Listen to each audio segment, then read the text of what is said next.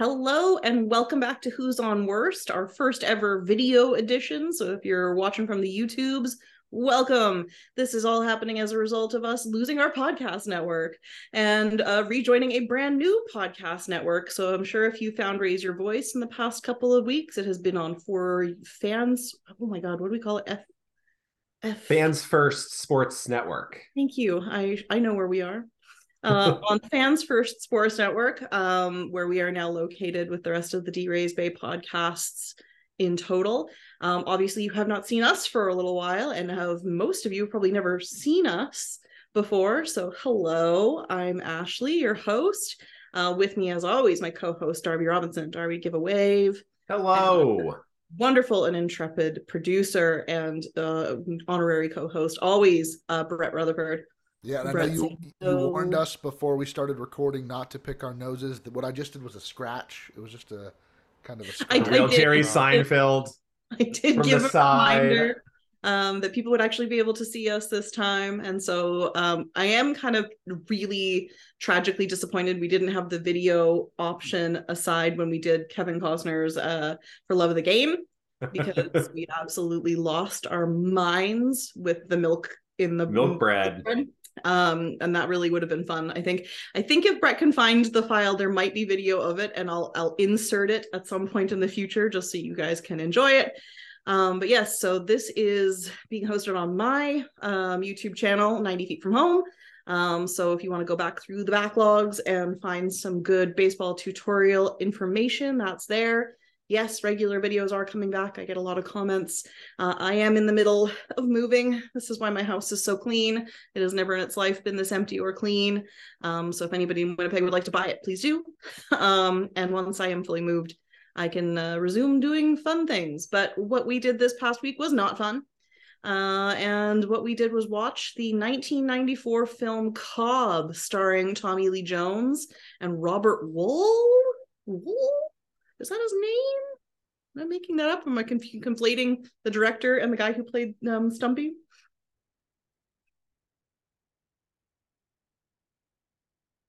think Darby froze. Our first ever video. Um, hmm. Are we frozen? You're good. You're fine. Okay, cool. Uh, yeah. So, Rock, this this film, this film. Okay, so Ty, this is a disaster, like an unmitigatedly awful movie. Like I I had so much trouble, but the the film has some real talent in it. Unfortunately. And you mentioned like kind of like the director, Ron Shelton. Thank you. Yeah. Is the director. And Ron Shelton and has writer. made really good movies. He wrote and directed Bull Durham. Bull Durham, White Men Can't Jump, Blue Chips. Tin, Cup, Cup, which actually wasn't terrible. Yeah. Yeah. Those are those are four great sports movies in four different genres. You have uh, really fun. I think it, it really holds up basketball movie. I mean, I think that White Men Can't Jump is awesome. It has a weird remake right now. But I don't I don't know if anybody's gonna watch that, but they are. Blue Chips is not that great of a movie, but I enjoyed it. Nick Nolte and Shaquille O'Neal. Um, and uh, yeah, Tin Cup is very fun. I very enjoyable. You can make a fun movie about golf. I actually quite liked that movie. Yeah, I remember seeing it ages ago.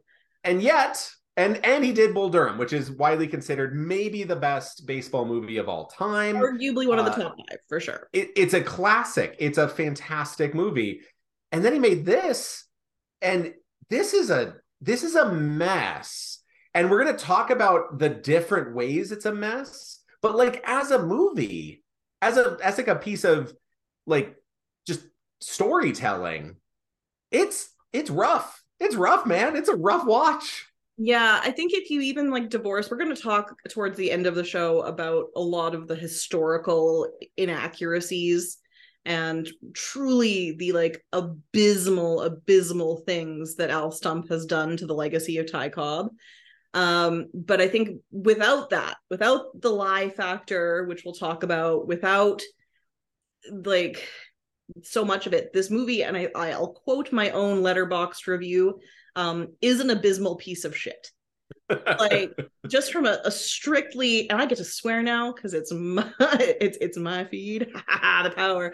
Um anyway um we get the little e check now yeah, on, it's on just iTunes. yeah i'll have to give it a no no children tag. Um but it's just badly made. Like it's scenes drag on to an excruciating hmm. length. Hmm. and like tommy lee jones is is chewing scenery left and right.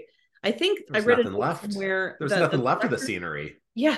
The director told him to to play the role as if he was sam peckinpah um oh, and he was just he he did what he was asked to do. He, um yeah but he delivered he what he wanted. do is play ty cobb. Um what he played as far as i can tell is a cantankerous southern oil baron um who is you know going out shooting. And then you have robert wuhl as the like intrepid reporter who had me glued to my phone trying to figure out if Al Stump was ever a respected reporter, even in his era, mm-hmm. because they really, really leaned heavy on him being not just some hack job reporter, on him being more than just a average reporter. He was but, the Ty Cobb of baseball writing. Yeah. They're treating him like he's the fucking Roger Angell of like his era in the 1960s. And I want to know um, what his routine is for mailing in his Hall of Fame ballot, and if it matches up with Tom Verducci's, like I want to know what yeah. he does every year. What does Stumpy do? So yeah, it's um, and I think Robert Wuhl's entire, and I went through Robert Wuhl's back catalog, and I think the thing he's most famous for is Arliss somehow. Yeah. Um, yeah. and his entire he was also in Bull Durham is just to go like this like with this slack jawed youthful thing that I think would have played really well if the character was like 22 if you think mm. about like almost famous where you have like the patrick fugit role where he's like secretly 14 and has like convinced philip seymour hoffman to let him write an article for rolling stone that's where i think that like slack-jawed wide-eyed like approach to things really works this guy was 40 and going through a divorce and he's acting like he's never seen boobs before in his life like it's such a strange so i think we should we should talk about it as a movie and we'll go in scene by scene because that's the part that's crazy is that Stumpy, Al Stump, uh, is constantly in this like, this is outrageous. What is happening? Oh my gosh, I I'm leaving, but then I'm not leaving, but I am leaving, but I am not leaving. And it's like, like he's like gonna get his fainting couch. He needs to like he's he's getting the vapors. But it's like I thought this was the like kind of the idea was that like Cobb in this story is a like absolute madman. Yeah. And he is like, this is the this is the what a crazy opportunity though to get to write the autobiography of a lunatic, of an unhinged maniac and like getting like the inside scoop. Like that would be the like it, the film kept trying to bounce between the idea that Stump was like, "Ooh, I'm in on this great ground floor like this is going to be the this is going to be the piece of my life something that really matters and also being like stuck and not able to get out which is weird because like the character should just be one or the other. It should be a young reporter that cobb is you know bringing in. It's his big break and this is an opportunity for him to like do something that actually matters but like he needs cobb more than cobb needs him or yeah. it should be like a battle of like I- i'm i don't need you you don't need me but we're gonna like we're gonna you know be like kind of equals a battle of equals. Very weird. The film tries to have it both ways. It doesn't work in either way. It in doesn't film, work in, in a film where uh, ty cobb is portrayed as just this piece of human garbage somehow they created a more unlikable character with Al Stump. That's the part. That's what's crazy. Is I'm like I don't like either of you two, and this guy is like we see in this film. Okay, we'll just run. We're gonna run down some of the scenes, but like in this film, we see Ty Cobb just like chew like a bottle of pills constantly and wash it down with like a handle of of Jack. We see him just shooting guns at everything constantly just willy nilly, uh, be super duper racist, uh, attempt a rape. Yep, sexually assault. Uh, yep. Like and and then other awful things, and yet I'm more like sympathetic to him than I am to Al Stump, and I don't like either of these two, and I don't want to be in. I don't want to watch either of these two, and most of the film is just these two, and I'm like, I hate all of you. I hate both of these people so badly that I'm just like, can the film like can early on when they're driving in like a, a like a Hanna Barbera esque scene down a snowy um like Tahoe.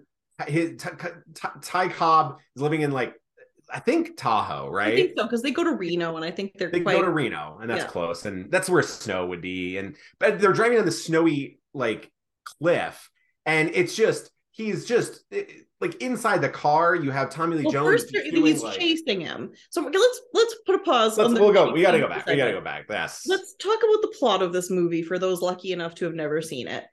The plot of this film is very simple. It is Al Stump is a reporter. It's 1960, I think, when the movie starts. Um, mm-hmm. He is a you know hot, like top of his game sports reporter, and he gets the call of a lifetime, being asked to. It's very unclear because it really sounds like he's being asked to write an article about Ty Cobb at the beginning of this movie. When you find out later that he's actually being asked to assist in writing the autobiography and that is not made clear in the beginning of this movie because it sounds like Ty Cobb calls him directly at a bar and then invites him to tell him his story. And then the next thing you know, he's in Tahoe at his mansion, um, where the obligatory uh, black housekeeper, um, mm-hmm. like house assistant, is on his way out the door, screaming obscenities at Ty Cobb and walking off into the blizzardy night. Um, but the basic idea here is that Stump has agreed to help Ty Cobb write his life story and Ty Cobb is now 72, riddled with disease, living alone in this mansion like Mr. Burns with a weird valet character who just kind of hovers around the periphery. And they set about the worst road trip film you've ever seen in your life, with the goal end being getting to Cooperstown for an enormous mm-hmm. ceremony, or what you would think would be the end. Um, to go to Cooperstown for this big ceremony with all the greats so that Cobb can have his last moment in the sun, get his book written, and then die. That is his goal. He wants to tell his life story before he keels over, and he promises throughout the film that he will last longer than it takes for Stump to write the book. Stump, meanwhile, has decided to write two books one with the approval of Ty, with everything basically Ty is dictating and telling him to say, and the other mm-hmm. his own lurid, deep, dark, all of the secrets everything spilled, terrible fantasy, and I emphasize fantasy um, of what he thinks Ty is really like, the truth, as it were, from Al Stump's perspective. Um, and this movie is over two hours long, which is easily 40 minutes longer than it needs to be. You and, feel every second, every oh, single frame is yeah. felt. There's a scene that I felt was the end of the film, and I paused the movie and realized that there was still a half hour left. And i want i almost stopped. I almost like you know i'm good. I've seen enough of this to give my opinion. I could stop right here and still do this entire podcast. I would have then missed the true gem of a final outro monologue from stump um, about the truth which was mm-hmm.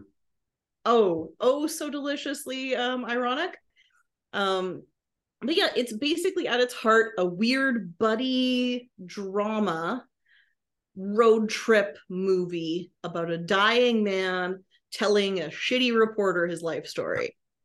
Yeah, just a, just an awful human being, like the maybe the worst person that ever existed in Ty Cobb in this this character, the character Ty awful. Cobb.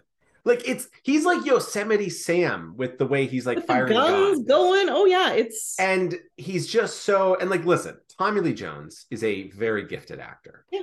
This is a nightmarishly bad performance. But again, I Sam Peckinpah thing. I I don't think this is I don't blame Tommy Lee Jones for this. I blame whatever they were like, just turn it up to like 15 and break off the knob, Tommy. And he was like, whatever, check cleared here we go. Pew, pew, pew. Uh, because it, I Tommy Lee Jones, more reserved, can be a very terrifying, high yes. gravitas.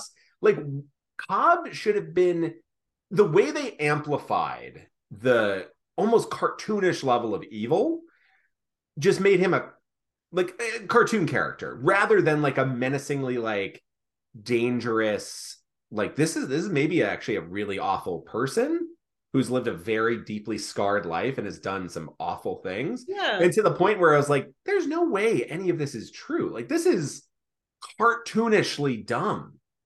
Like Yeah. he's he is the every worst trait of humanity rolled into one person and it's so over the top. I i will say like you you get this road trip thing where it starts off where he's like i want to go to reno uh to to to get a prostitute and it's I like all right yeah. we're off we're off on this um, but I was excited because I love there is something I absolutely love in movies, which is old Vegas or Reno, like period piece, like seeing and this delivered in on that, which is great. Um, except for in the background, there is uh I, I could see the circus circus, which does not get built in, in Oh. Reno until the late 60s. Incorrect. Ding, cinema sin for for you. No, that's the that's- counter up top. Yeah. that's that's the yeah who gives a crap but like the ron shelton you get a pass for that one uh the rest you don't get a pass for um but yeah you he races stump then he crashes and then he by gunpoint forces stump to drive him down the hill they then pick up the the house man willie which you then get a very fun actually i will say this is one of like the first scenes that i actually enjoyed which was basically willie in the back with a gun uh and cobb driving and stump oh, was it the listing the baseball players scene? yes yes. I, I thought that was actually quite fun. And like cobb and willie like I, I don't know that was actually quite a fun scene. Um and then they get to reno and then the the harrah's club that was i thought like setting wise was really cool. And then it just gets it, like there's just seconds of like okay we've settled down just slightly. And then it just ratchets up to like the most uncomfortable and crazy level. And you're just like i just i just want to just stop just stop this movie. Because you It's get uh cobb I think in the uncomfortable zone. Like it's it's all the way yeah. You have I- cobb going up on stage at the at the club. You get like a little bit of the charming you know charismatic cobb and then he goes up on stage and just is super racist Well, he's super Uh, funny for a second because they're like, oh, you know, if you were going up against today's players, how do you think you would do? And he's like, oh, I probably hit about 290. And the guy's like, oh, really? Because you hit over 400. You know, your lifetime batting average was this. And he's like, why do you think you'd only hit 290? He's like, well, because I'm fucking 72 years old. And I thought Yeah, that was so good. And Great then line. it just cascades like any goodwill you get from like these very funny kind of like natural moments. And i get it like the way this film is designed you're not supposed to like ty. But you're i i think the problem is is that in order to create a good narrative that people want to watch you have to have somebody you bond to. And i think like this you're only trauma bonding and it's really Mhm. hard to do that with either of them because like stump Mhm. is so awful and there was a point at the harrow scene where stump is looking at the bar and he sees ramona who is um, a cigarette girl and they'd met the previous day and i use met loosely because he tries to check into the hotel and is the rudest prick alive she's clearly talking to the hotel manager and he interrupts her mid-sentence to start demanding rooms. And she's very reasonably like hey dude can't you see i'm in the middle of something here? And he's being pushy and whatever. And then the next day he's like oh hey don't you remember me from the hotel? And i'm like yeah dude she does. And she's like oh yeah great you're the asshole from yesterday. And he seems so shocked that she would think this. And then i realized to my horror when he po- walks up to her at the bar i'm like they're going to try to make this a romantic thing they're gonna like i'm like no woman in her right mind. And like so that whole ramona thing cascades horribly. We'll talk about that i think a little bit more detail later. Um, with trigger warnings um, don't watch this movie if you have any issues with anything. Um, with anything. horrible. Just everything. Horrible, like list it all I mean, don't watch this movie. Um, but like there's just a lot of like truly genuinely awful stuff. But yeah they, they were setting up like a brief moment where it was supposed to be romantic and i'm like this is appalling. Like this is like you can watch a show like it's always sunny in philadelphia where the characters there's no redeeming character traits Mhm. anywhere all of those characters are awful but the joke is on them like terrible Right. things are happening to them we are finding it funny because of comeuppance because terrible things are happening because you know they're never going to achieve greatness right like they're always just going to be stuck at this bar in philly and here you don't get that because Ty Cobb is and remains one of the greatest baseball players of all time. Stump, I don't think, got discredited until well after he died. hmm So he continued to live his legacy alive as it was. But like, these people are awful. Awful, it's- awful people. It's yeah, it's super rough. You you get a series of of like vignettes of like basically them going across the country, doing things, causing chaos, continuing, rinse and repeat. And it and it's just too it's too long because we're like, I get it. He's a monster. But also with that Harrah's Club scene is is I feel like it misses the trick, which is the idea should be and the, the whole film is basically Cobb is narrating a very sanitized version, like a very whitewashed version of his real life to Stump. And then in the process of like in the throes of like drug and alcoholism and cancer, uh, like every cancer known to man, like riddling him, uh, he's like giving true stories of his life. And like those are the real dark stuff. So like the Harrah's Club, the charming, funny thing out in public would make sense. And then like what happens with Ramona in private would make sense. Where it's like this guy is a monster, but it, the world just sees Yeah. a superstar. And like that's the like that's the thing is then the the final conflict to skip to like the ending with Stump is like whether to tell the true story or to keep it hidden because because Because we're like why heroes. what That, What? was what Wait, the, but that's not the lesson of the movie. Like that's not his story. It like doesn't make any sense because the movie is based on the book that is taught is that all of this. yeah.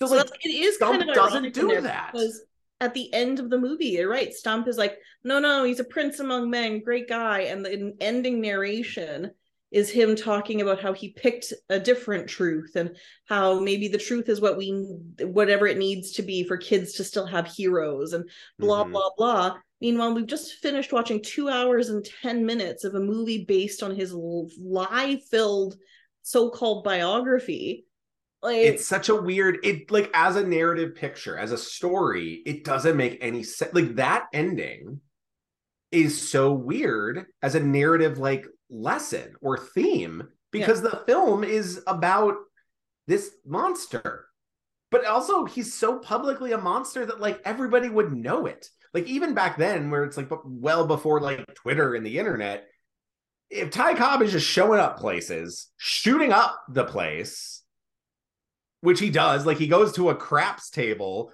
and he starts firing a gun in the air uh, and being climbs on it racist. and starts screaming racial slurs. it's like this like, would be you would, it would get into news. Yeah. Like the newspapers would be like, "Wow, famous baseball legend Ty Cobb."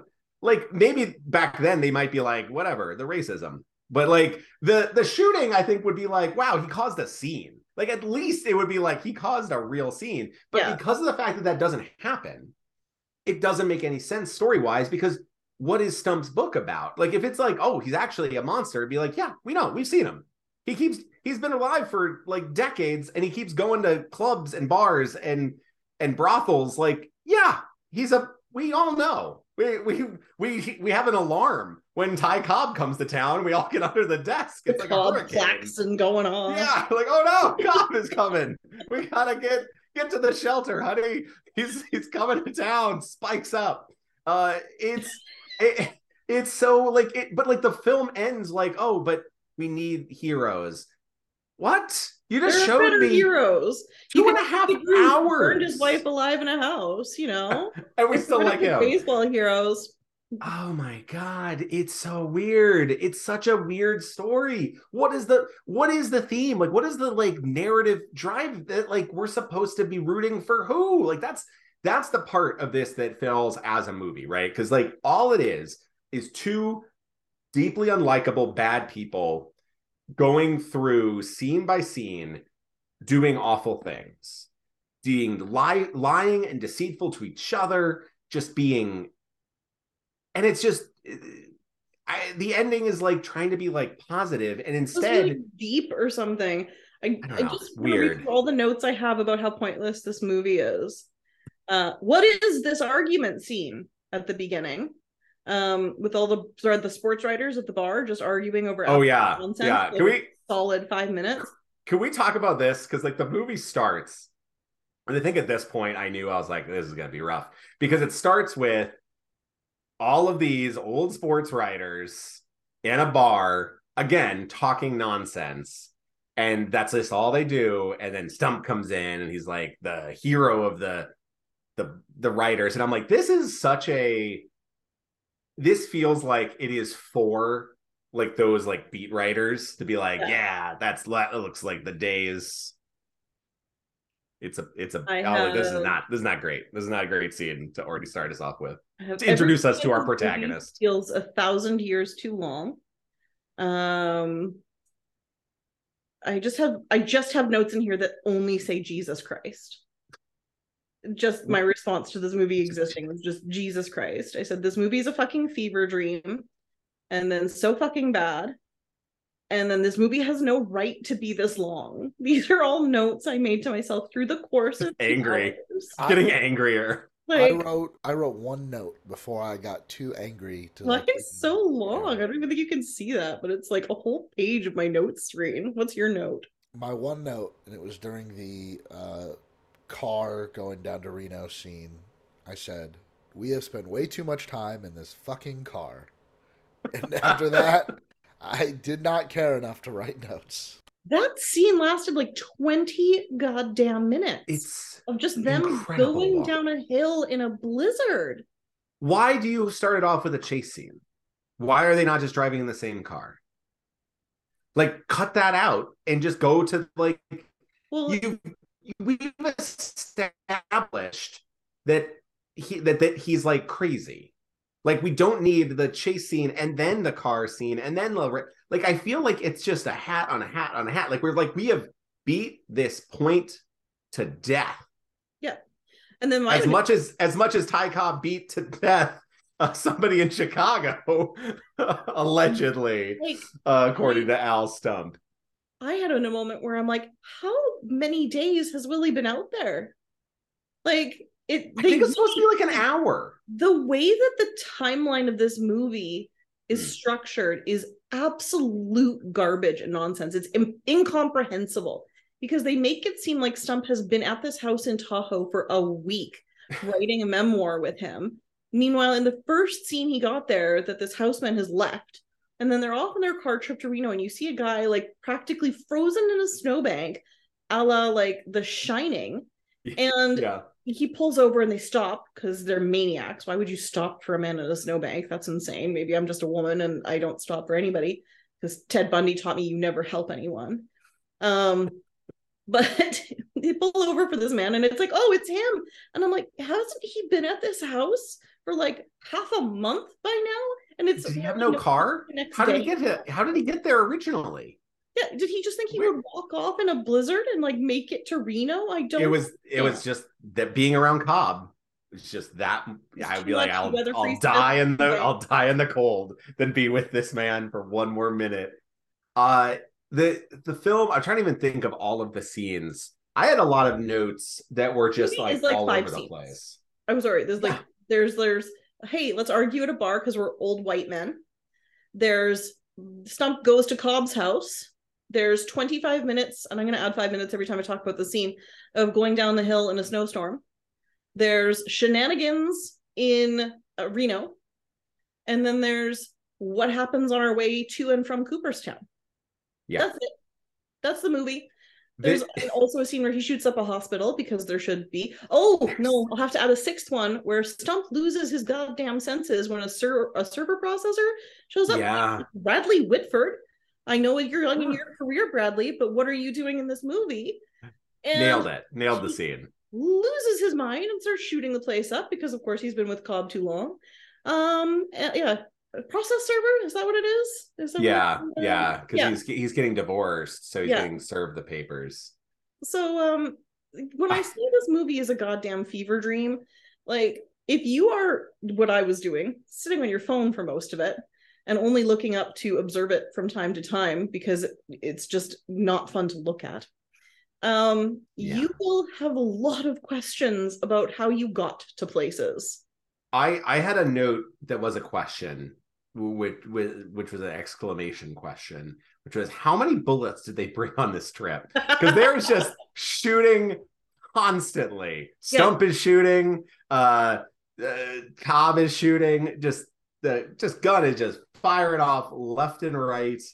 Um, I also I also made a note here. This is completely beside the point, but twice in this film, twice people are put to bed right in like a state of like whatever drunken stupor but like backwards in the bed. Yeah.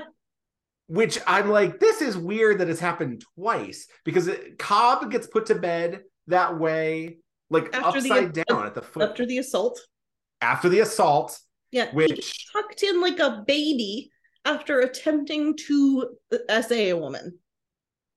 What's crazy in that scene is that film this film is too like comedically and it's not trying to be a comedy at all but it's like so over the top that like having a fairly like suddenly slowed down brutal like like assault level scene. I won't even say attempted SA because he did assault her. Like right. Oh yeah. No, it's straight up. And I was like, what is happening in this movie? Is this about to like what are we doing here?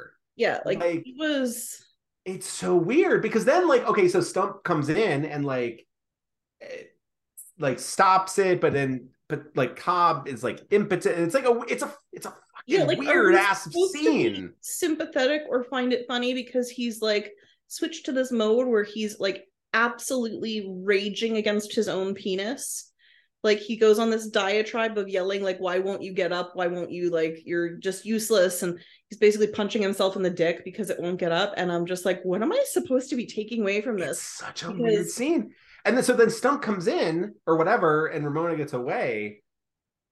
But then like that's like early in the film and we then are just still with them. And it's like but stump is but like this is the part where stump is like i'm gonna I because this is the moment, right, where so Stump puts him to bed backwards, weirdly, and tucks him in. But then this is the moment where narration wise, Stump is like, this is the point where I now realize that I'm going to write this book. But what I'm going to do is I'm going to write two books, one where blah, blah, blah. So like, this is like, I guess, like that's the, the, the motivating factor for Stump to like tell the true story, which then he doesn't yeah. because of whatever reasons. But like, that's insane. You just saw a crime. You stopped a crime after like you you were involved in a crime. Go to the police i mean it's the sixth whatever fucking but like it's a like what are you doing al you're a writer. I'm gonna i'm gonna tell my own truth. That's the moment you say you're that's... a psychotic like violent criminal and i'm going to leave now forever. You get the police then you write your article and then like wow that's like an article that could win like a peabody. Like that there you go there's your article. Yeah, Bam. write your truth out of that. Hey, I spent, you know, one week with Ty Cobb and here's what I saw. It's so weird. It's really, really weird. And so you have this like just just uncomfortably weird like aura throughout the whole film.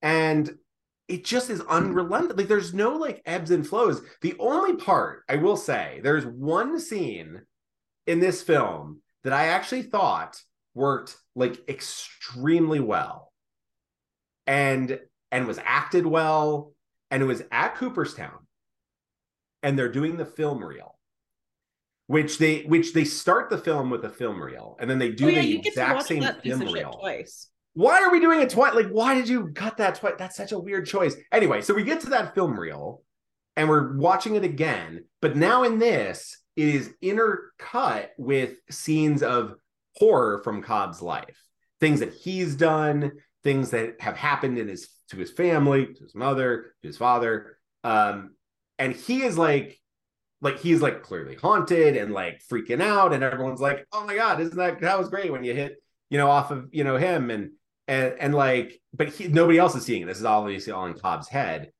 and like that is like a really cool, interesting scene that I was like, man, if that was the film, if it was like a little toned down to like this guy had a he was not a cartoon like Yosemite Sam, but like a complicated man of that era who was not he was a rough, violent guy who just so happened to be like also the best baseball player of all time. And like telling that like complicated thing there's there's like an interesting story and then maybe you could then like like have some sympathy maybe not empathy but sympathy for cobb. But like the film to that point doesn't give you he's so bad he's so vile he's so grotesque that it's like you can't this is way too little too late to be able to do anything but it's a really cool scene. And then like then they go tries to go to a party and he like freaks out and then then then stump freaks out. It's just like ah this movie is exhausting.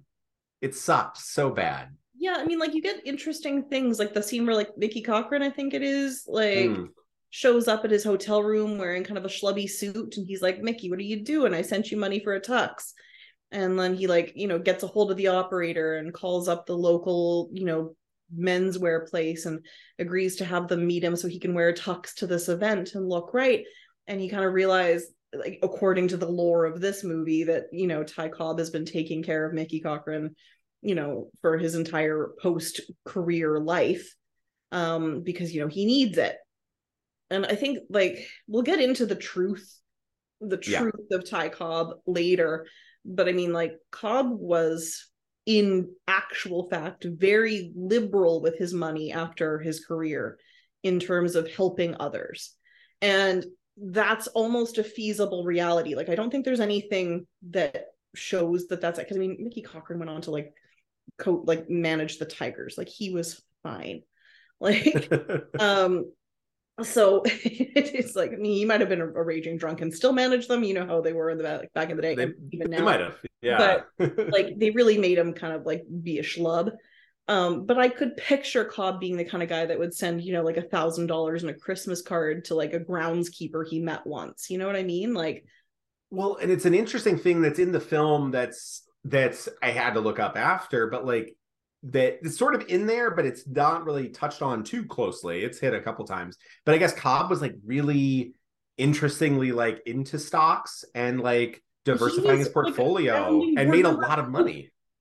And yeah. voters, like it's a just a throwaway, but like the actual person Ty Cobb was was fucking fascinating. Exactly. Like, like the greatest baseball player also was like Coca-Cola is going to be thing. They're going to they're to switch from bottles and that's going to be like they're going to be huge. And it's like what an interesting early cuz now we do have a lot of athletes who are very diversified and like yeah. into things that are like, you know, both charity but also just like economic. You know, they're like personal brand managers as well as being like great athletes. So like that was a different era of that, but like one of the first people that actually not just like squander their wealth but actually become richer through savvy investments. And I okay, I think we just got to get to it because like the rest of the film, whatever. They try to goes to his daughter and does daughter doesn't want to see him, blah blah blah. He then is in the hospital. He dies. Who cares? He anyway, a whole heck of a lot of blood and brings his gun to a hospital. And they just so my another pet peeve because we are going to switch gears is that they show basically him dying alone with nothing but mm-hmm. a nurse and nobody coming to his funeral.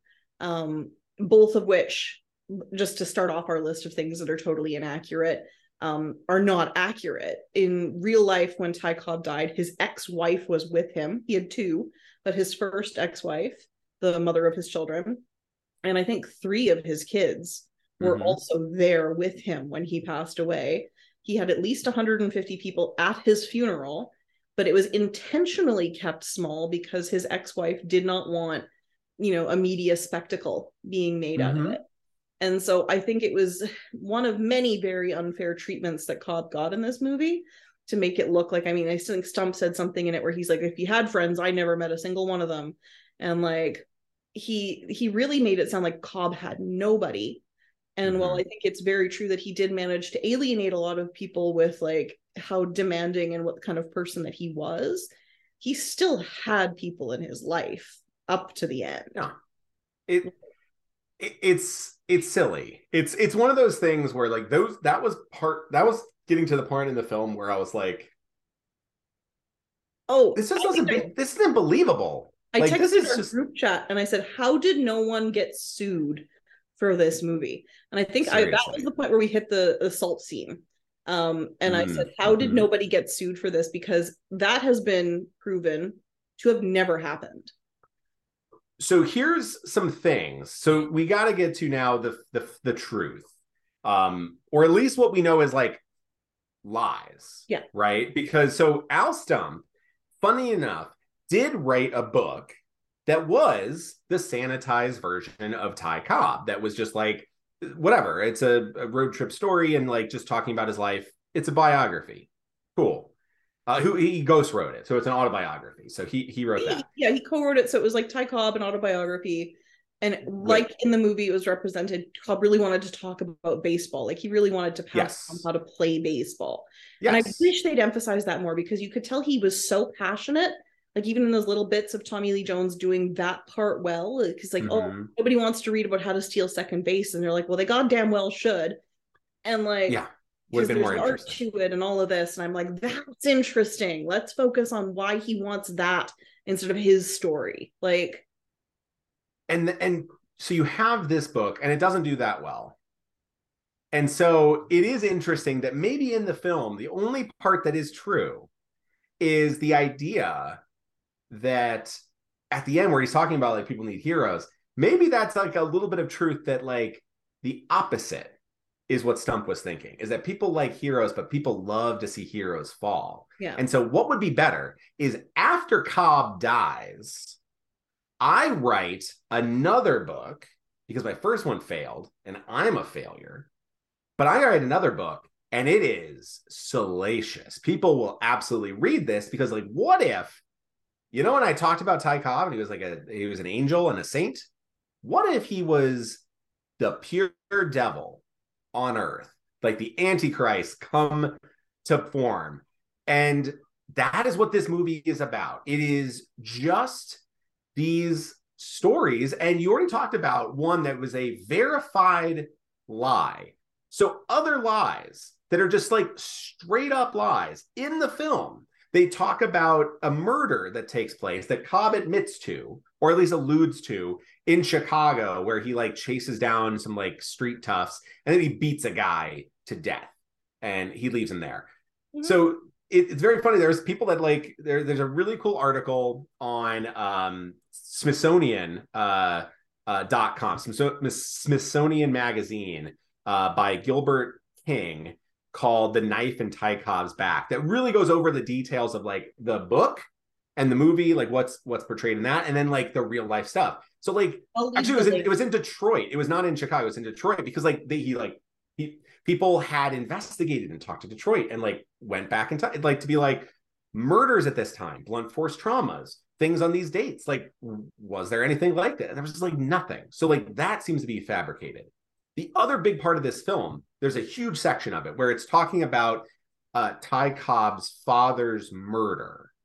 Uh, and it's first at the hands in the movie. It's it's portrayed a couple different ways. It's a little Rashomon one just a uh, pause. action. the unnecessary, wildly unnecessary inclusion of full frontal nudity in this movie.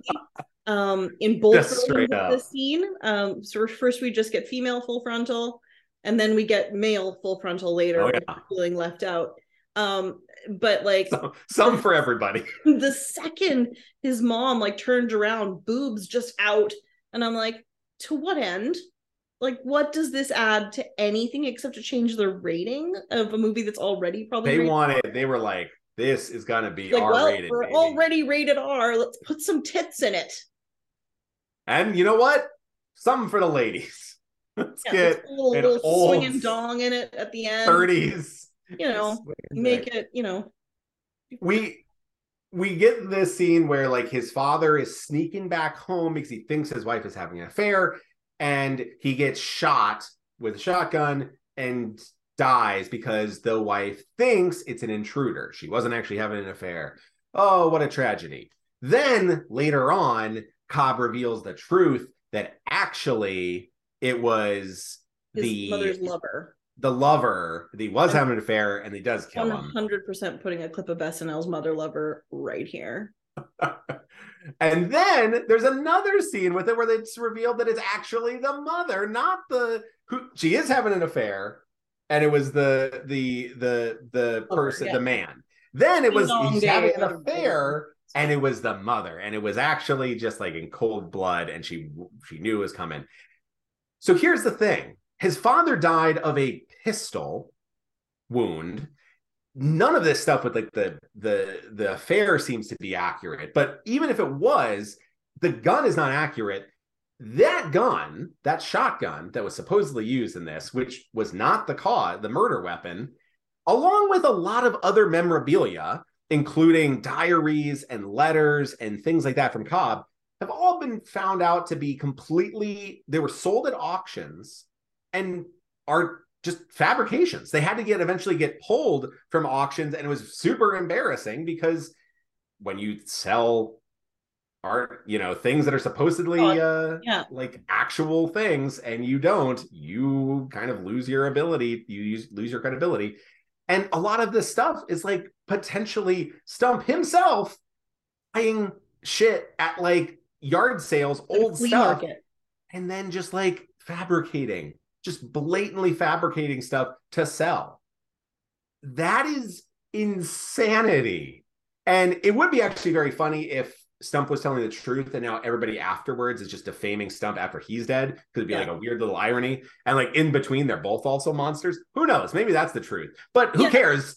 He, Stump clearly, clearly after Ty Cobb died, did some things that are like unethical at least, fudging the truth at at least, to straight up potentially, allegedly, and according to uh, some of these articles, just complete fabrications. It's like completely made up things, potentially like this assault in the Harrah's Club, potentially like the the letters that that talk about this. Well, to clarify, Cobb's mother did kill his father.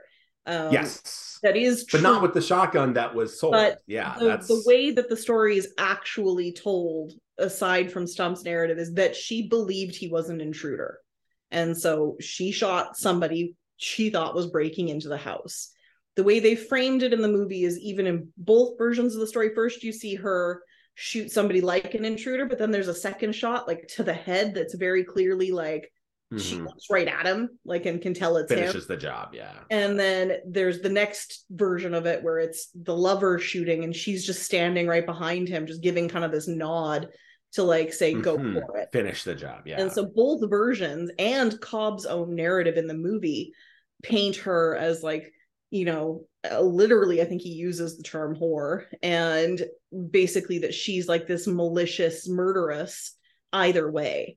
Where Mhm. I think in truth, it's, and I can't say what the marriage of the Cobbs was like before that, but the, the way the story is actually structured is that she believed that her husband was somebody breaking into the house and shot him to protect herself and her family. And entering through the bedroom window, not usually where the husbands come through. Usually it's where the intruders come. yeah. Yeah. Can't say I would pause to see if I recognized somebody if they were trying to climb in through my bedroom window. I think there's what what I think was to Stump's benefit with stuff like that and the Detroit, you know, assault slash murder scene and all the other stuff is that it was a different era and old, so old that it's really hard to get like super accurate records. Using the murder weapon being a completely different, like a difference between a shotgun blast and a pistol blast pretty noticeable. Even an old timey coroner is going to be able to tell the difference. Yeah. So, like, those are weird lies to like fabricate. Like, why not just stay, you know, maybe like be like, who knows what happened? Murdered in the window, blah, blah, blah. You know, you could, you can spin like that's the thing that's this this film would have been a more interesting movie is like the idea of like what is truth who can tell who's telling your story and all of these things lives who dies who tells your story yeah oh yeah yeah there you go But- I, I guess it would work well as a as a narrative but um I think what's there- interesting about the flashbacks in this movie is you only have, roughly speaking, aside from the ones in that clip show from Cooperstown, there's only two flashbacks in this entire movie. And it's Cobb at a baseball game being a villain, yeah like being the, yeah. the worst comically bad human you can imagine, like pulling a giant pair of women's panties out of his back, saying, Your mother left these in my car last Mhm. night. And Mm, just mhm. like the most unoriginal villain on a baseball diamond you could imagine. Um, also showing him cheating because he's handing money over to bettors at Mhm. the beginning, which is another Which- fabrication completely. wow like a, like a legitimately one of the the big cardinal sins in huge, baseball it's very subtly done, but what a huge thing to accuse somebody of doing. like, Like, I think, yeah, they got Sheila sharpening his spikes, but like that's that's Yeah. bannable. That could ban a man from baseball. Shoeless Joe Jackson and Pete Rose are not in the Hall of Fame and never will be because of that. and they're Like- just casually he's just casually throwing money at like cops at people and making bets and i'm like are you fucking i think that might be where i said how did nobody get sued for this That is That's like yeah, that is incredible. You you have a scene of him beating up a, a no armed guy, which I've not researched. I don't know if that was true or not. I kind of hope it was because maybe the heckler deserved it. Honestly, you don't know if he doesn't have. I think let's be let's be honest. If he was heckling really rudely, he has had it coming. Did you guys see on IMDb that the heckler was Jimmy Jimmy Buffett. oh that's Jimmy right Buffett. Jimmy Buffett has like the most hilarious cameo streak in movies. The two margarita guy in Jurassic World, the no arm heckler in Cobb. Just Jimmy Buffett's just showing up, being like, "Yeah, I'll, I'll do your movie. Why i not?" heard somewhere that jimmy buffett is like secretly a billionaire like he's like Oh, a I I super- don't doubt it. Super wealthy man um He probably has the second largest uh navy. With if he just if he can mobilize the parrot heads, he could take over small islands. i think We just gotta I stumbled across a that fact listening to a podcast about Jeffrey Epstein because he like lived in the same kind of like his own islands. area. he, Yeah. he also Jimmy Buffett. This is now a Jimmy Buffett podcast. Um, and desperate Cobb. to get off of Cobb. Um, he has like his own retirement community, like that people can that can like buy like homes. It's like his Um, own like Boca Vista. all in one place. It's it's smart, man. That guy. Talk about business savvy. There you go. And also Um, did not write the Pina Colada song. I think everybody thinks that uh, he wrote the Pina Colada song, and he did not. Um, but I was gonna say there's so I haven't read A Terrible Beauty, which is the more recent and more wildly considered to be accurate Ty Cobb biography. Um, but I was I found some interesting stuff after reading this that like Stump isn't the only one who kind of manufactured stories that contributed to like the legend of Ty Cobb being like this jackass. Like I was reading about a story about where he apparently like beat up a black groundskeeper during spring training um, for like being familiar with him. But this the, the the way that story is structured is so interesting, is because the groundskeeper never claimed that it happened. Groundskeeper's wife never claimed that it happened. Only the catcher for another team who supposedly interrupted the fight and had way back beef with Ty Cobb is the only one who ever brought that story to the media's attention. And so I think that's like, I mean, obviously he was not well loved by a lot of baseball players. He did throw his, like, you can see pictures of him driving his spikes into players. He was a menace. Aggressive player. He yes. was a- oh yeah. He was an incredibly gifted baseball player. He absolutely changed the way baseball was played. Those parts of the story are true. Mhm. But like, I think that, like, I mean, you found some great quotes that you shared with us about how he openly talked about how like Negro Leagues players should be allowed to play in the majors. Yes. And how as long as everybody acts, because he was big on decorum. He thought not on the field per se, but like he was big on like a gentleman's game, right? So- Yes. and he believed that if everybody could behave like a gentleman, there was no reason that they shouldn't be able to have mixed leagues. Like he had no, he openly spoke about that.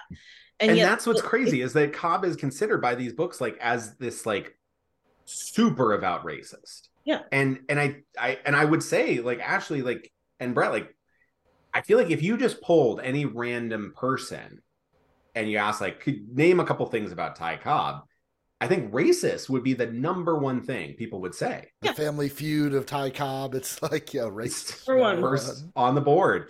And like you're saying, like it seems like he was less racist than a lot of other people in his era. So it's not even like, oh, a man of his era. I mean, it's like, no, he was in his era.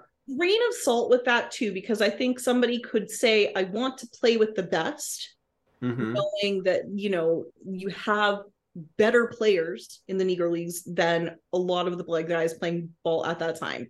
And I think probably part of him was saying, you know what, if they are the best, I want to be playing against the best and i think you can believe that but also be racist. Like i think 100% like, I, I, don't know. I, don't I wouldn't know. say that like he was not. I'm I just saying what was like... in Ty Cobb's heart and i know that there's plenty enough stories out there about him being uh, but i think there's there's probably a lot of that that was created after the fact in works like stumps but mm-hmm. i think enough of it was probably based in his real life behavior it's it's hard to kind of balance those things because we have so much of the legend that we now understand literally based in lies.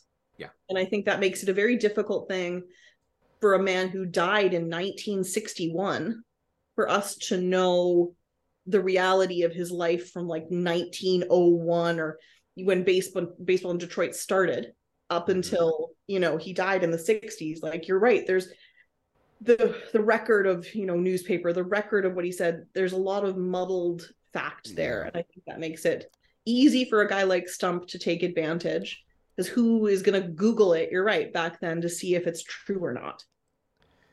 There was even in the in the car scene when when willie is naming all of these great black players cobb was saying still some just just outlandishly racist things but there was like a tinge in his voice you could tell that like he was like, "Yeah, these those players are pretty damn good. I mean, they're not as good as me, but they're, they're those yeah. guys can play." Well, I like that the actual quote that he used in real life, actual quote was Willie Mays is the only player he would pay to see. Yeah. Like it's it's a I think what's really frustrating, especially uh with this movie, with the book uh that Al Stump wrote, that this movie is based on that that a very talented director got Tommy Lee Jones, a very talented actor, to play, and they chose the worst source material you could possibly imagine based on a complete clown show of a human being, it seems, like an Al Stump, uh, which might be just the most generous thing you can say. He might be just an absolute fraud, um, allegedly. Uh, the thing that's crazy is that like I this the Cobb story is so fascinating. The character, the person is so fascinating because he was what we know a supremely talented baseball player who was also supremely competitive. And so like everything on the field, it would make sense if he would be like I would like to see like Satchel Paige or other other Negro League players integrate because he did seem like a guy that anytime when he was on the field, if you played against him, you hated him because he was going to go 110% and try to win more than anybody else. And so that's an interesting guy who also is maybe a very violent guy, who's a maybe a rough and tumble guy, who's maybe pretty sharp around the edges. While he likes decorum, maybe he is bit of a drinker. And and maybe he is all these other things. Maybe there's the tinge of truth in that that like gets amplified through hyperbole and lies where it's like the his mother killing his father is a it's supremely it's a true and it's supremely tragic backstory. And it truly did happen three weeks before he got called up by detroit. Like that is that's all you need all this other bullshit is insane. Like, why not just stick? Why not write the real story? And now it's like kind of lost forever in this like mirage of truth and outright just outlandish lies. And it's, it's what a shame.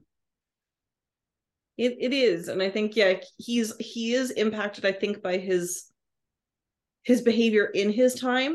Like I I think he didn't make any friends, Mhm. and when you're so disliked by your contemporaries, I think that does make it really hard because those are the people who are telling your story after the fact. And if you're awful, like just personality wise, no fun to be around, or so competitive that you're you're just you mean like I don't know, I hate to make the comparison. Um, but like you have somebody who can be a very competitive athlete who really is obsessed with the like inner workings of the game of honing his skills of becoming the absolute you know where i'm going with this becoming the absolute best in his role at the game and as an athlete is not making any friends because he's fucking see you next tuesday about everybody he talks to on the internet about everybody he interacts with in person uh, and is legitimately an abusive piece of shit um Possibly even hated by his Japanese teammates now. Probably um so what i'm like I, I think in that case there's a lot of evidence supporting the terrible person that that person is but i think it's a similar kind of mindset in like i used to be so fascinated by the player who will not be named the voldemort of baseball in that he was obsessed with the inner workings and the fine tunings and how Mhm. to become the greatest and what the his like what could make a baseball player better. He wanted to know exactly how a pitch could be improved. He wanted to like work every part of that, and it was so interesting. And I think Ty Cobb was a lot like that. I think he really believed in like the structure and the development and the the way that the game could be perfected. And I think that was what he was trying to do in his autobiography is like give that part of the game to a new generation. Um, but he didn't make any friends along the way, and nobody's going to tell great stories about somebody that is awful to them. And I think that's where we get a lot of Cobb's history, or like the history of him, from people who didn't like him, and that doesn't paint a great picture of anybody. Like I almost would have wanted to see, and maybe we saw a little bit of it, but like the self realization from Cobb that baseball was the only thing he was good at, wasn't a good father, wasn't a good person, didn't contribute to society, Right. but he was really damn good at baseball. and I think all the pieces were there for that. And I think if you'd structured it a little differently, where you had the visit to his daughter come before the trip to Cooperstown, where you had all of these pieces where he visited the mausoleum, like he looked at his own history on his way there, as opposed to it being marked as like a homecoming, because he's like, take me back to Georgia. And I think if he'd done that stop on the way there and saw, you know, that my own daughter doesn't want to talk to me, that all I have of my parents is this place to leave their bodies and my body when it's over. And then he goes to Cooperstown and it's everybody going, Oh, Ty, oh, you're so great. Oh, we love you so much. And then that party scene at the end where nobody wants to let him in. And like, Mhm. and I think that could have been played differently too. Like the guy at the party's like, oh, fuck off, Ty. But I think if it had been played with more like, you know, man, nobody, nobody wants you here. Like I think it would have been like low key, like, hey, I know, but like you can't come in, man. Nobody wants you here. I think that that would have been so much more crushing for him to like Mhm. go with this realization. Oh, these guys were just applauding me. Oh, we're gonna have a party, not like this angry, rage-filled, violent response. I think if he had literally just watched the way it crushed him and let and realized that like all he had was baseball, I think that would have been so much more impactful in that way that those progressions happen. I mean, it was all fucking made up anyway, so why not change the way it was ordered? That's the part of this film that's the most frustrating is that if you're gonna make up everything, make up a better movie. Like make up a better screenplay. Make I, up a I better too could write a great movie about Ty Cobb without doing an ounce of research. If I can just make up everything about Ty Cobb, then I could make a great Ty Cobb movie. I like that's that's ah, it's frustrating. It's frustrating because there's talented people involved, and what we got was a great big pile of shit. Um, what about okay? So we're I think we've fully covered uh the film bad, the history accuracy very bad. Um, but like what let's let's talk about the baseball part of this of this movie because we get not a ton we get not a lot Pretty but we do get some some clips like some scenes you get basically a game. Like there's a Mhm. game where we get to see Ty. It's mostly just him kind of being a prick to all the Yeah. players. Yep. I like the tiny glimpses it gives because he was a very aggressive player. He was really motivated to like score runs, steal bases. He, I think, was very motivated and focused on the game on the base paths. Mm. Like later, he really disliked how focused the game had become on home runs because I think small ball was very much Ty Cobb's like heart and Mhm. so i think it was really interesting how it showed um him stealing bases and him using the element of of really like messing with the pitcher to his advantage and i think stuff like that is very interesting to watch in baseball games because it's very real like you Yeah. play a psychological game from both ends and i think more of that would have played a lot better because it was really fun to watch him just so cocksure start to literally walk slowly towards home when nobody was paying attention to him and then successfully steal home. Like i love stuff like that in baseball because you could picture randy arozarena doing it right? You could Mhm. just picture him just like smooth slow walk with nobody paying attention to him and he's stolen home before so bless his heart. Like we know it's you it's go. great to watch. It's good baseball. Um but it got so marred in him being oh i love being the villain. Oh i love all of this. And i don't think that that was earned. I don't i think that they didn't give us enough baseball. I was furious about the betting scene that happened right before that it that was rough because it's like you're you're basically that's your whole movie.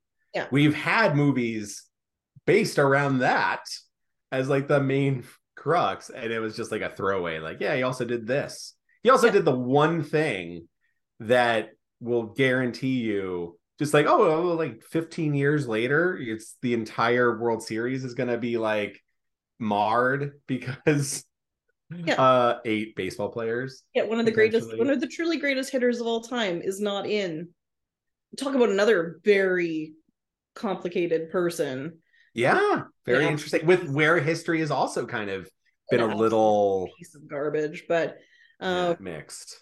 I think there's a little bit more evidence to back up some of the cases against Pete Rose. Um, Oh, I was thinking, I was thinking, uh, Shoeless Joe. oh no, Shoeless Joe came before. Before Was that before? I thought it was 1910, wasn't nineteen. Oh, I guess that was a little bit before. Yeah, Yeah, so then that's even crazier. yeah. I'm 'Cause that'd be talking about like- Rose. Um, Oh yeah, then Pete Yeah. Rose. Yeah, and no, it also- seems like something that it would have been very much against Cobb's, what we know of Cobb's moral compass, which isn't a great one. But like he loves baseball so much that he wouldn't want to cheat the game. I Even the believe that he character. would- like the integrity of the game mattered so much to him that just doing something like that as a throwaway, way, like I could see him sharpening the spikes. I don't care about that. I could see him logicking that up the way he did in the movie as being like, oh, it's almost kinder this way because it's cleaner, cleaner hit. But like betting on baseball, I I I, I can't imagine. I that man had so much focus on like the game and the integrity of the game and like baseball as you know a gentleman's i can't fathom it in both in both the like stump version of Cobb and other accounts of Cobb, it doesn't fit. Like it doesn't even fit in the cartoon character stump version of Cobb. Like it doesn't track as like a character. I could see him like wielding his pistol at pete rose if he saw him in vegas like that Yeah, yes, yeah, being like you know, yeah, like beating up Shoeless Joe and like uh, in the alley. Although that was the person in he Detroit actually he beat met up. shoeless joe in person after all of that long afterwards when shoeless joe was just like working at a gas station somewhere It had and- that scene where they were driving across the country. yeah so and, and he went up to fit that him, in. like joe don't you know me and he's like yeah but i didn't think you knew me like it was kind of a really kind of that god that would have been in a movie are you kidding There's me a film. That's a great scene. yanked at the fucking heartstrings That's a better scene than every this movie. Uh, they did get accurate. Um, Tommy Lee Jones had the accurate batting um, grip. Yeah. The split grip, uh, which is very distinctive to Ty Cobb. It's very weird looking. If you watch it, you're like, that's a terrible, like Tommy Lee Jones doesn't know how to hold a bat. But it's like, actually, Tommy Lee Jones is, you're, there's photos of, of Ty Yeah. Cobb and he had a, a split grip, you know, very heavy contact approach. Um, he was a, a phenomenal hitter. Like he was one of the the best hitters of his of his era, uh, and of any era, really. I mean, he has a lot of numbers. And I thought also the film did a really interesting and fun job of like Ty Cobb in particular really hating Babe Ruth. Uh, Yeah, I thought too. that was kind of a fun like I could I could see that in that era of like this again, if you're talking about like decorum of the game, you have Oh, Babe hold on. Ruth, There's a who's really terrible but funny quote, and I'm gonna get away with saying it because it's a fat joke quote. Um, hold on, because he, he's asked to say something nice. he's like Stumpy's like, "Hey, can't you say anything nice about Babe Ruth?" And I think I've lost. Yeah, he ran okay for a fat man. It was the absolute accurate. Just he's just deadpans. He's like, yeah, he ran okay for a fat man, and I'm just like, oh my god. that's but that's also like I feel like a good like okay, he's a kind of a like a cantankerous guy. Yeah. But like we could add more of that and less of the like cartoonish villain. Uh that's like not likable at all. I Like I don't know. I don't More Archie Bunker than than like just like Adolf Hitler. Like like it's like insane the level of like Right, like he should have had like an old timey mustache that he twirled the entire time. He should have tied Ramona to some fucking railroad tracks. it was it was it was absurd yeah and it the the film does not have enough baseball in it the stuff we get is okay Uh, tommy lee jones is very old for for for the old stuff like it's like man ty ty cobb was he looked a lot younger than that when he was there but like whatever the other big issue too is that Tommy Lee Jones and Ty Cobb look nothing alike. no like, don't Tommy Lee Jones looks absolutely nothing like Ty Cobb, which makes it very hard to buy into any of this movie off the hop. Because you're like, okay, this is just an old man yelling at a cloud.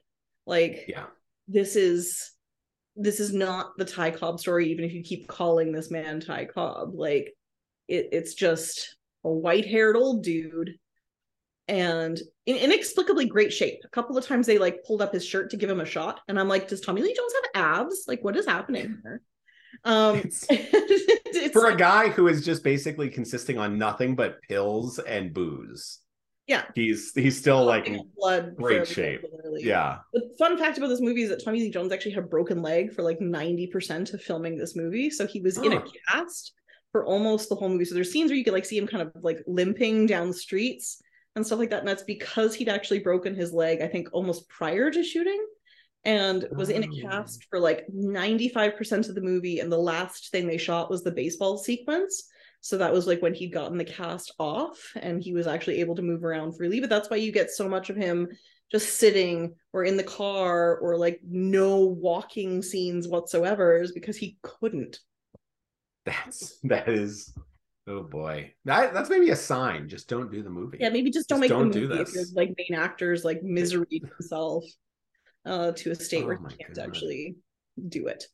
I also wondered, okay, this is a question for related to the baseball part. So 1960 with the the base the baseball writers, they're hanging out. They're having a discussion like who's the best baseball player of all time. And they all are basically Ty Cobb. Except the one guy in saying 1960. Yeah. Yeah, except for one guy saying Babe Ruth. In 1960, would that be the prevailing wisdom? Like, would that be what everybody would agree upon?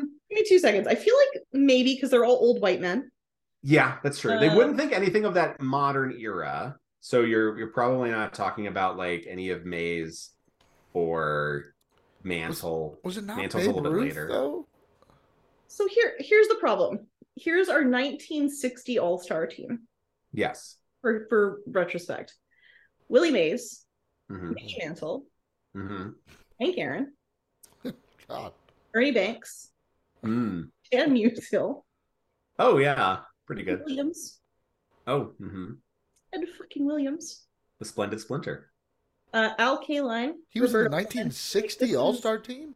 Hold on, this is just giving me a weird list. Hold on. Eh, I don't trust Google. Yeah, that must be all All Stars. But also, but the, but that is a list though of all people. No, this is like so. We definitely had Hank Aaron, Ernie Banks. This is Like just Mays, Mays would also be in there. Yeah, Clemente would be in there. I mean, I can understand them not there. like Yeah, these these are guys. absolutely yeah. Um, I can understand these guys not choosing Roger Mays. Maris, like Here we go. Here we go. American League. yeah, Yogi about that. Berra, Mickey Mantle. Yeah, Maris. feel like I just don't think Cobb would be the automatic, and I don't think Ruth as like one person saying ever being like Ruth. And I think It's you know, like- especially if you're looking at like contemporary. I mean, that's hard too, right? Because like if you sat a bunch of old white men sports writers right down, now. right now, how many of them are going to pick Shohei Ohtani? How many are going to pick Hmm. Mike Trout? Mike Trout, though I think it's arguable that those are two of the best players of our generation and will stand the test of time into future generations. And it's also hard to say too because know I'll stand by that. You can quote me on that in 25 years.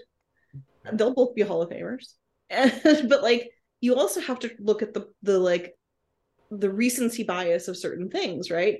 Because if I was writing an article on who the best ball players are right now, I would not put Miguel Cabrera on the list because right now he plays like absolute dog shit. But he's a first ballot Hall of Famer. So Mhm. like maybe like they're skipping recency and going for the all-time greats.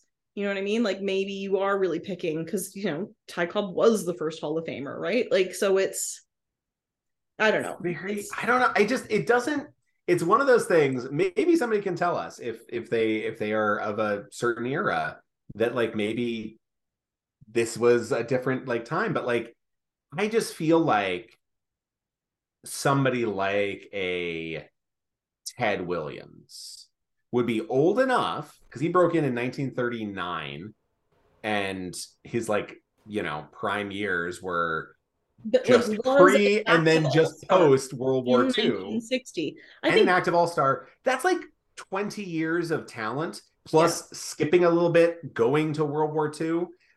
I'm sorry, one of those guys is is Ted Williams. Is somebody saying Ted Williams in that group? yeah, I mean like It's not all like obviously Ty Cobb. No, like even today, if you were to ask who the greatest baseball players of all time, I think you would get more Ted Williams than Ty Cobb. Hundred percent. Yeah. No, you would get you would get Mays, you would get Cobb, you would you would probably get Cobb in the top ten, but I don't even know if you get him in the top five. And and like I feel it just it was very weird because it did feel like the film was so insular at like we're creating a narrative, and it's just started it off as like uh, the first of many lies that this movie was going to tell us. Yeah, like I love that the guy says Babe Ruth, and they're like, oh, blah, blah, blah. I'm like, no, totally fair answer. like, calm down. Nobody would be like, how dare you pick Babe Ruth? And like, it's that should have been like a funny like uh of the era like somebody that was like good in 1960 that was never good again like i think him you know i don't i can't i'm not don't have the knowledge of that but like an obscure player that was like maybe good in the world series in the like the 50s but like never really did anything and people are like what are you talking that guy that guy sucks Ro- Rogers Hornsby was like one of the greatest too, and he was in the his, he was in the movie. Yes. Yeah. Yeah. I just I I think it's like it's such a narrative fiction of like we need to make this because Cobb needs to be the best player and agreed upon legendary everybody loves Ty Cobb player thing is of the era. kind of interesting. I think if you look at it, there was 1960. They're having this argument. These ball players are like maybe in their 40s, right? Like they don't look like they're late 50s. They look like they're maybe late 40s. So even if you factor that in, Ty Cobb was old for their era. Like Cobb made it into the the Hall of Fame what 1936. Like Yeah. Inaugural class, yeah. like if you factor the add, you know, 24 years to that, these guys were maybe 20, you know, 25 when he got into the Hall of Fame. And they've watched another 24 years of baseball since then. And they're still, and so how long he's got to be retired? What, five years before he can get into the Hall of Fame? Well, so and that one- existed then. Yeah, that was the inaugural class, so it's he could have just retired. I don't know. I'm Yeah. going for today's rules, but yeah, so he, you know, but you know what I mean, right? Like they've gone It's- 20, it- almost a quarter decade, a quarter century watching other baseball players play since he's retired. And and there's the- of their prime, of their like prime, like writing and going to games. Like, and yeah, these guys are professional sports writers, supposedly. So there they, hasn't been anybody in their professional careers that even is an argument over a player who went to the Hall of Fame yeah, like 20 years before they're talking, almost 30 Yeah. years, thir- 25 years before they're talking about this. It Yeah, just I it doesn't ring it true. does. It doesn't ring true. None of this movie rings true. It all just seems like complete poppycock. It's Stump was absurd. involved in writing this movie. Like I think Well, he's got it's- credit. it's I I mean it's I know it's based on his book. Like it's pretty much entirely based on his book. Um I mean again, the the the writer interestingly, David uh, uh David Lester was like an executive producer on a lot of a lot of uh the movies that um uh, that Ron Shelton did. Ron so, Shelton wrote this. So Shelton wrote it as well. So he's and okay. it's so gets a writing credit, but it's ba- it's because of the book. So yeah, it's it's I think just maybe he doesn't read too much into it and just decides to write a script off of a really crazy book. Um, all right. We've talked enough about this yeah, I, absolutely I would normally movie. say that this is where we're going to ask who we're gonna take for the Rays. Um, but we only really saw one player. and they're all corpses now. Yeah, But obviously, I think in his prime we would all take Ty Cobb. I think Mm. our biggest problem. Brett Brett's got something over there. he's, he's going to have opinions, but I think our biggest problem with Ty Cobb is that the Rays function with a positive based, a positivity based clubhouse. Yeah. I think we've seen that. I think clubhouse cancers really throw that that vibe off. And they get traded really quickly with the Rays. Yeah. yeah, like it, it, it It nobody wouldn't take long. It would take one bullet hole in the You, clubhouse. you see some of these Right. weird, like Right. May, April, like J- early June trades. You're like, that's weird. I have a caveat to this in that Ty Cobb was very outspoken in his later years about how poorly he was treated when he was called up as a rookie with the Tigers. Because a lot of the older veteran players were really, really kind of threatened by, I think, the, the promise that he showed, and for good reason. And he was hazed mercilessly. Hmm. Like people like you know, destroyed his locker, threw out his stuff, like beyond the typical rookie, you know, jokingness. Like he was maliciously treated. And I think after the fact, he even said something like, that experience turned me into like a wildcat, like a feral cat, Hmm. because he always had his back up. So I take the caveat that if I was going to pick a Ty Cobb for the Rays, I would pick rookie call up immediate Ty Cobb Hmm. introduced into a positive clubhouse where his skills could be honed and he, He would not turn into the see- monster that he was in this movie. He can start working with Justin Su'a, who ah, I'm gonna, I don't know his exact title. good good mental health Yeah. positivity could change the course of his whole life Absolutely, Wow. a different Cobb entirely. Well, I will take someone who, uh, yeah, I mean, his record's not squeaky clean either. But I'm going to take the Hmm. Rocket Roger Clemens, who appeared as the opposing pitcher. yep And, Oh my well, I don't know who he was playing, so I, am I allowed to take? I, I think But, that's like, fine actor Roger- Roger Clemens. Yes. actor roger clemens 1994 roger clemens too not too Yeah. bad not oh too my bad god, I thought he was like a real actor. He had lines. He Yeah. he, he was talking. He did really well. Yeah, he yeah he has he, he's he's on he's uh he he could strike in solidarity actually if he wanted to right now um He's written lines, he said. Uh Well, yeah solidarity that's a- for writers. I'm making jokes, but we stand by the writer. obviously yeah obviously they i we 100% the As writers, Writers all of us. yeah absolutely uh but yeah roger clemens that's a good pick Nice choice. Yeah, I didn't even realize that's who that was because I stopped watching before the credits all rolled.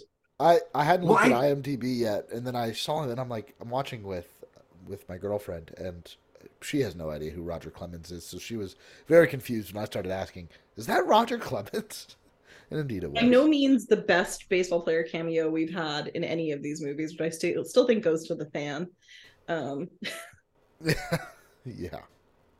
because It's- nobody else had to be murdered at home plate. um good lord i don't know who i'm taking roger clemens was my my ace in the hole here um i i definitely do not want uh any of those sports writers anywhere near the beat uh i don't want old man cobb He can still uh, hit anyone 290. here he can still hit 290 yeah that's I might take that. Yeah, I might take Cobb. 72 year old Yeah, Cobb. 290. I might I might take Tommy Lee Jones as like a financial investor because we could use some seed. I think Stu Sternberg could use some money for the new stadium. Cause you know, maybe just the Ty Cobb Foundation get some of that Coca Cola money and General Motors money. Um, uh, but yeah, maybe just uh, maybe just that. Um, whoever's still managing the Ty Co- the Ty Cobb uh, Foundation. His butler person was pretty good. Maybe he could be like a clubby or something like I, I don't Yeah, know. Like, lead clubhouse attendant. Yeah. yeah. it's a it's a rough it's a it's a rough go right here. not Um, pick that stuff. No, definitely not. He, I don't. We don't need people just like Or making up stories. never. Absolutely not. Just fabrications. If you if outta you here. think snarky attendance tweets are bad, wait till you see what, what Al Stump does on his Twitter. When Al Stump says there were zero people in the ben, ben. Verlander is the Al Stump of our generation. Poor- he is. He is. He's just. He's still. He's still just completely defamed Babe Ruth, just making up a murder that didn't happen. He Well, literally you- is though. That's what Al Stump did. So like, why not? It's true. Yeah. Ben Verlander is It's our Al Ben Stump. Verlander is Al Stump. My my last thought on Al Stump was, man, I'm sure like for for a chunk of the of the you know 20th century, it was real easy to get away with stuff like this with just just lying, making things up, and no one noticing. It does kind I- of make me wonder how much other stuff we believe that is just absolute nonsense. It's uh yeah, it I guess that's the lesson of this movie is to really be like maybe don't accept everything you hear from people, especially online, uh as just honest fact. that claim to be Constantly. firsthand accounts of of these events.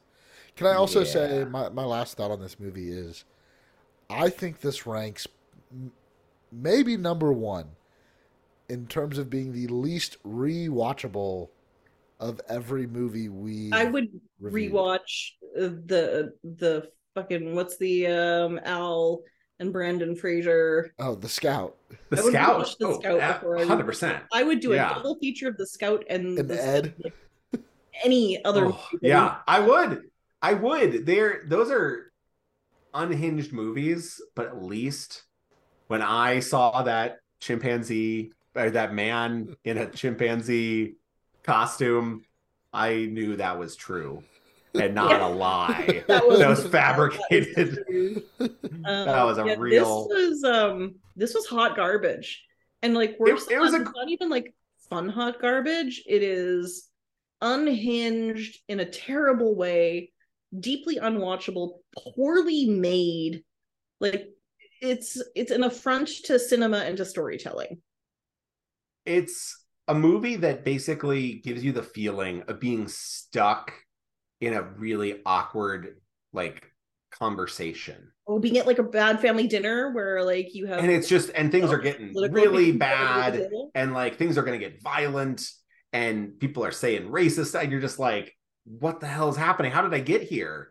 I just want to leave but like that person's now brandishing a gun. Like oh my god what is happening? Like it's just the fact that this movie is so long and it just forces you to be like stuck between these two people like the whole time it's so deeply uncomfortable. I think you're right brad i don't i i think like there's a lot of movies I will never rewatch again that we've watched for this podcast, but this one is just so painful. I would rewatch This was her before I watched this again. oh yeah, yeah. I could I could easily hate watch that almost any day of the week. I've seen it twice already, and I I would do Oh. it again a thousand I- times before ever. I would I would I would riff track that. That's easy. Yeah, I would do that again. Uh, but like this one, I will say it was also by far, far and away my wife's least favorite of all the movies we watched. And I it by far, like she afterwards was boiling mad that, that we that she had to watch this because like it was just it's just a very uncomfortable film to watch. Nobody had fun in, in my watch party. This was a this no, was and I, just a I bad- tweeted the same thing. time. I'm like, wow, I know the point of Who's on Worst is for us to watch bad baseball movies, but like this was hard. rough, rough And- stuff. and I kind of went into this one, and Darby had had been telling me things, but like before I started, I looked at the Rotten Tomatoes score. I'm like, okay, sixty five percent. Like maybe this Positive. has some semblance of of a of a m- story, right? Beginning, middle, like maybe like this will it's a be serious movie, right? yeah. Mhm. and Maybe it st- didn't hit the mark. Maybe it hasn't aged well. whatever. I, I went into it with like medium to like high expectations of like, okay, like this could be decent, and then it just was like very quick. It went downhill in the snow very quickly, and yeah, did not enjoy it. Into a snowbank. Hold on, I gotta see if I have any other really important notes to share before we end this. Um. Oh, I said I had a note that just said Chekhov's fireplace question mark because there's a scene where Oh, yeah. where, where Stump has passed out after having his like gun wielding diatribe, and he's out cold. And Cobb gets up and he's kind of Put in bed the the wrong way, of course. yeah, yeah, backwards in bed as one does For the second time in the movie. because it's you know important to show that he's disoriented. Uh, and Cobb goes through and finds the secret box of Stumpy's notes for the second book that he's writing, and this is just to show you how bad the storytelling and and and work of this movie is. We have several times had close-ups of a fireplace in this motel room where he's roasted marshmallows and it's audibly crackling in the background and then he sits down with this box of papers right in front of the fireplace and ragefully goes through, realizing what Stump has done is to craft a book telling the truth about him. And when he gets up in a fury, so mad that he is about to shoot both Stump and then himself, Points the gun. He hucks the box of papers at a wall. There is a fireplace in front of him that he could have thrown those notes into with a much more like much more impactful thing. Can you imagine Stump waking up in the morning and seeing the papers littered in front of the fireplace? Come on, like Chekhov. And I said that before the scene happened. I'm like Chekhov's fireplace because I'm like this will be interesting. And it got so close to being a meaningful and impactful scene and then it didn't fucking happen. I was so mad. It's the, the the hotel thing was very weird. And I also just couldn't help but like think that poor maid that had to come in. There's bullet holes, the bathroom Blood is filled with bathroom. blood. There's just paper everywhere. it's uh she the whoever is the maid cleaning that up deserved more. They just leveled Uh, that cabin afterwards, or they just called it the Cobb cabin. The Cobb cabin. We did it Yeah. Yeah, there you go. Um, Oh. yeah, so I think the general consensus is that this was absolutely terrible. Um, you should never, ever, ever watch it. No. Um, please don't do that to yourself. There's no redeeming qualities of this movie whatsoever, and if there are, we've touched on them in about five and a half seconds in this podcast. There's not even good at there's not even like a good Tommy Lee Jones performance where it's like, ooh, this is like a dark and scary Tommy Lee Jones. No, he's just like he's not phoning it in, but he's he, he's not resembling a, a human character. It's he's he's calling from like cool world where everyone's a cartoon. Like there's absolutely something very unhinged about this movie and not like a fun way. Um so don't watch it. Um so i think with that we have been who's on worst. I know in our last podcast we kind of hinted that we would be doing this more often and clearly um we've been very very bad at that. But in fairness to us our entire podcast network crumbled um, as did my life, is what it feels like with this stupid house move. Um, and I know Brett's had work out of town, and we've all had a little bit of trouble making it work. Um, so we are going to work on doing it more often, but I will not promise any timelines because that feels unfair to everybody. Um, but just know we are still here. We will continue to do podcasts, and they will all be available like this one in video as well as on the regular podcast feed. So, hello, welcome to our faces. Next time I won't be sitting on a couch, although this has been very comfortable. I'm not going to lie. um, so, I think with that, we have been Who's on Worst. Uh, I'm Ashley with Darby and Brett. Um, you can follow us on the fans. I, I don't fucking know. Um, Fans First Sports Network. Thank you. I'm here just to get the plug. They pay me at some point, um, so I should get their name right. Um, fans and if you were you were already following us, then you'll get this because I didn't even know this was going to happen. We're on the same feed. Yeah. We need some new we need some new uh, cover art, but So, other yeah. than that, So some of you, no, we don't. We have me, me neither. So it's not it's it's not ready yet. But um, yeah, I mean, we didn't even know what. Like some of you might just be listening and have no idea that we're not. You've we're- heard a lot of podcasts of us talking about something that they're I like. think we "I- this mentioned it in the last not-" one when we found out. Um, and this has kind of just all been going on in the background for us as well. So um, yeah, so if you're curious, we are no longer on SB Nation. They defunded all podcasts. I feel completely comfortable saying that because it's true. Um, Yeah, we're, you're not out stumping that. I mean, that's that really could happen. we did, and then a new network kind of popped up from the the smoke and ashes, much like a phoenix, onto your um, you know, podcast feeds. And so clearly nothing just say, for you. yeah, um, the- we still make no money doing this, even though I think we're technically do, um, but we don't. so, um, yeah, yeah, I've been very happy with Fans First. The podcast support, like, way better than SB Nation. So I'll take it. I just show up and talk about things. Same. Uh, but I will be editing this video down, so any anything you've seen here um, that wasn't in the original uh, it was me not being lazy. Congratulations to me. Ooh. Okay, so I think next time, um, I don't know, maybe we'll throw up a vote to see what everybody else wants us to watch because I made this decision and it was among the worst of my life. Um, so maybe time we can uh, blame you guys for something. So I think with that, we're gonna peace out and we'll see you next time. I'm sure Brett and Darby will talk to you before I do on Raise Your Voice. Um, and have a good one. Bye. Bye, everybody.